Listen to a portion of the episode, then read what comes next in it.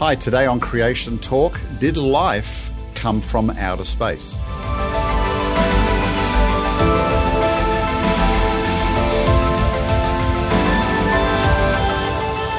Hi, and welcome again. I'm Gary Bates, CEO of Creation Ministries International US, and I'm talking here with Paul Price, one of our staff writers. How you doing there, Paul? Hi.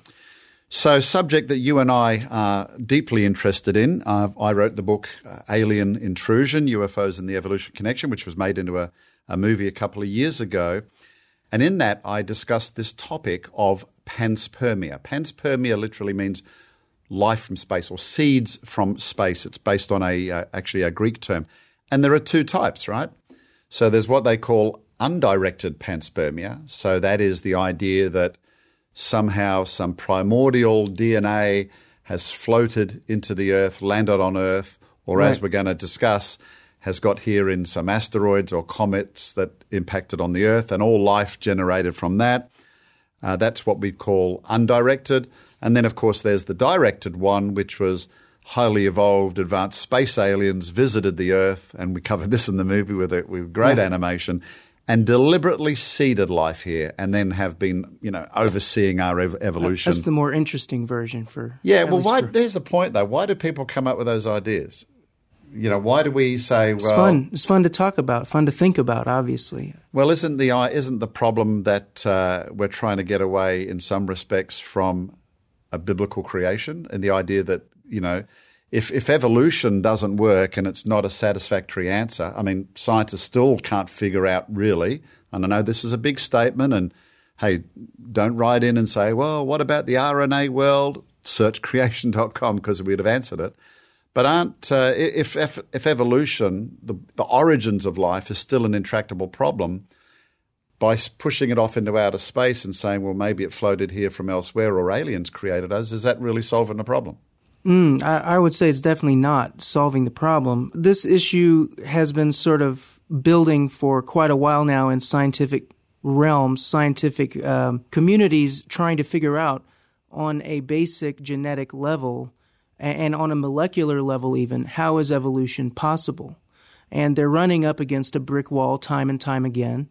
Um, I think the majority of the scientific community is still trying to maintain the illusion of solidarity behind their theory of, of neo Darwinism and, and abiogenesis. But behind the scenes, um, there's lots of indications that uh, changes are on the way, that uh, this, this theory is not holding up with the latest evidence. And uh, changes are going to have to be coming. But the idea of panspermia, which is seen as a solution to that, doesn't solu- solve anything because whether it's directed or undirected, how did life evolve out there? Or if aliens created us, who created the yeah. aliens that created us? And that's called the infinite regression yes. problem because you're just pushing pushing it off into outer space where you can't solve it.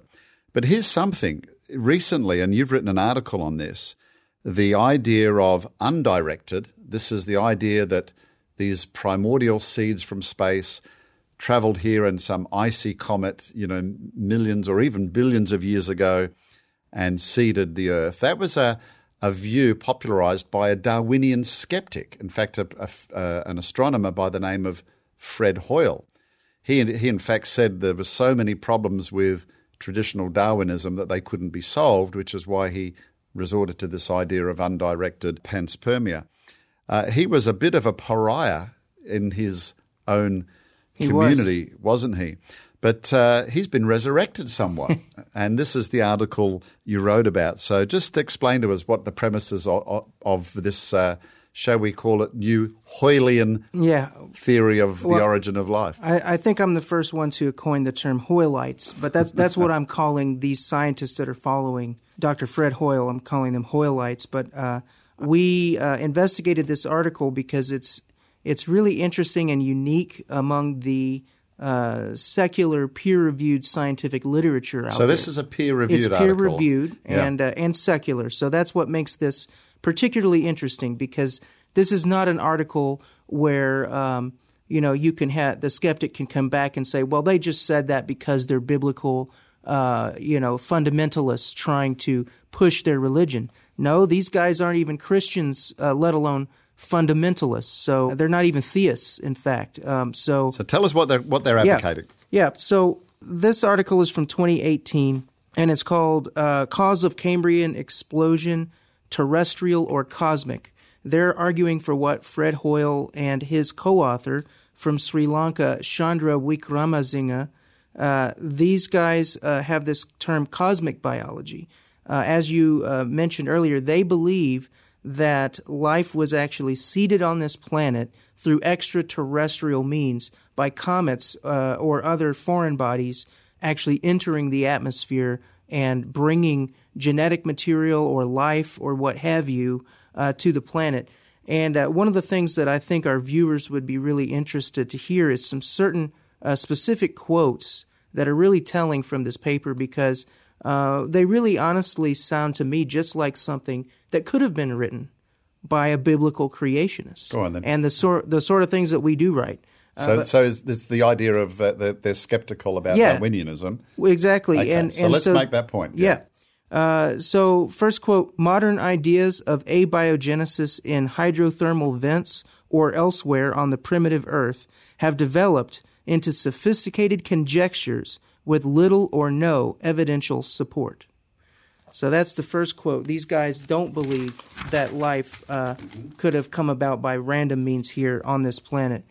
Another thing they say the transformation of an ensemble of appropriately chosen biological monomers, example amino acids, nucleotides, uh, into a primitive living cell capable of further evolution appears to require overcoming an information hurdle of super astronomical proportions, an event that could not have happened within the time frame of the earth except we believe as a miracle. Yeah. So uh, not only do they think it would cause it would be a miracle for life to come about randomly, they're also admitting that this would represent an information hurdle, which but, is something yeah, we, well, of course, we really we, talk about. Yeah, well, we we would agree with that one hundred percent. Yeah, okay? exactly. Yeah. All right, so we just don't agree with their conclusions big, where where they take it. Exactly. So we got this big preamble. So tell us, you've coined them as uh, Hoylites. Hoylites, yeah, and that's what these guys are. Now tell us why. Uh, well, uh, you've written the article. Tell us why these guys are Hoylites. So they're Darwin Darwinian skeptics. They're basically saying the odds of life evolving, you know, in these hydrothermal vents in the Earth or by any other means is basically impossible. So yeah. it's not the God of the Bible. So what else have they got? Well, uh, what they say is at this stage of our scientific understanding, we need to place on hold the issue of life's actual biochemical origins, where, when, and how may be too difficult to solve on the current evidence. So they're saying we're just not going to go there. However, we think it's in, it's infinitely more probable that it must have somehow, some way, happened out there in the cosmos and then came here to Earth at some point in our past. Isn't that a bit of a circular argument? Yeah.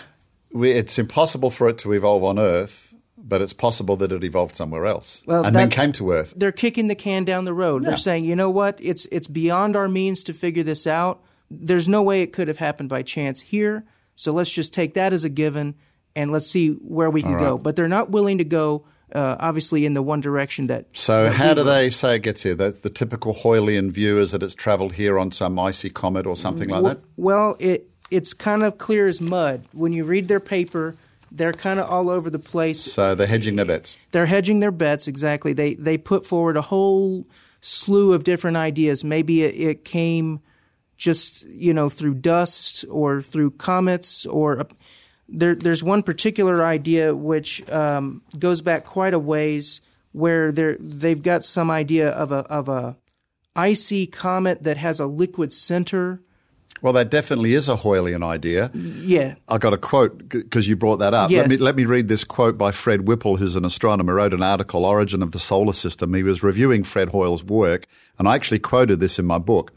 He said, "I'm charmed." But not impressed by the picture of life forms developing in warm little ponds, protected in their icy igloos from the cruel cold and near vacuum of open space, and falling to Earth or falling to a primitive Earth at speeds exceeding 11 kilometers per second. And if you want to know what visually that looks like, just take a look at this clip. some have suggested that life on Earth could have arrived by chance from another planet and floated to Earth in some icy comet or meteorite. This is known as panspermia, or almost literally, seeds from space everywhere.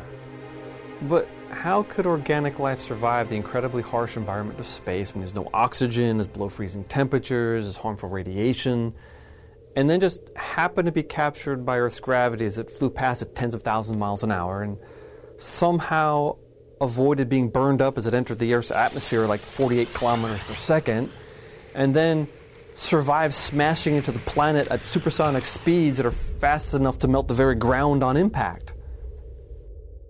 So, Paul, that clip visually demonstrated, I mean, anything entering our Earth at thousands of miles per hour is going to burn up. I mean, think about our spacecraft. They've got special heat shields, or on the shuttles, they have tiles to avoid that. And not only that, this impacts the Earth at that speed, which, as the clip says, is is you know hot enough to melt the ground upon impact. And somehow this primordial DNA or viruses that hijack have hijacked some life somewhere survive to become everything we see on Earth because we know natural selection does not produce new information. So basically, they've got to keep topping it up. But here's a, there's another problem they've got to land in the right spot to be suitable for life as well. And this has got to be happening time yeah. and time yeah, again. The, the idea that it would even happen one time is incredible. But the idea that these guys are putting forward is that it has happened repeatedly throughout the history of life on our planet. And that is their explanation for how evolution has supposedly proceeded over time. But didn't they have a? Didn't so, they say they yeah, tested this? Yeah, yes. so, so, they they appeal to a few different alleged scientific tests that supposedly give um, uh, credence to their ideas. One of the ones that they listed was a paper by Thiel et al., uh, who had used a sounding rocket test where you know they, they send up these rockets and do some experiments, let the rockets come back down and collect the results. And what they did was they painted some DNA on the side in a very heavy concentration right. in, in a few different places and then they say that uh, once they got the rocket back, they say they were able to retrieve some of it. Well, hang on. If if they're trying to recreate these alleged natural conditions, how did they get the rocket back? I mean, we're talking about a comet crashing to yeah. Earth. This rocket obviously didn't crash to Earth; it had a parachute. So that's well, one. Then it's not a fair uh, comparison. not right? a fair comparison. Which you know, the, the authors admit that they admit that they they weren't attempting to make it realistic. But then, yeah, I mean, if they weren't doing that, then what was the point exactly? Exactly. Well, it's a non-starter. so, I mean, we don't like to ridicule, but I have to be honest. We've kind of. Uh, a bit aghast at these types of explanations yeah. that, that come up. And I think in some ways, I don't know about you, it shows me that there's a type of desperation. Yeah, absolutely. It's it's grasping at straws. They're they they've hit a brick wall. They're trying to explain things without God, uh, but as you and I would obviously say, you can't do that. So what is what is going to be the result? They're they're going to have to come up with these these kind of crazy ideas. So, uh, a couple of lessons there. Sometimes some very clever people can come up with some seeming technically plausible answers but sometimes when you look underneath the surface, it's not always as it appears. I think, Paul, you uh, nailed it on the head there when you said it's about God. A wise man once said, There's nothing new under the sun. And all of these very, very uh, complex and uh, elaborated ideas are ultimately to explain life without a creator. Thanks for today, Paul. Appreciate Thank it. Thank you. And uh, as we always say, if you like this, well, hit the like button. And let me challenge you folks. If you like this information, we've had some great comments that people are enjoying this, but it's up to you to share it and get the information out. So, hey, you know people, just share the link and you've done the work of an evangelist right there and then. Remember, it's not our job to save people, but we are called to be a faithful witness. So we look forward to seeing you next time. Thanks for joining us.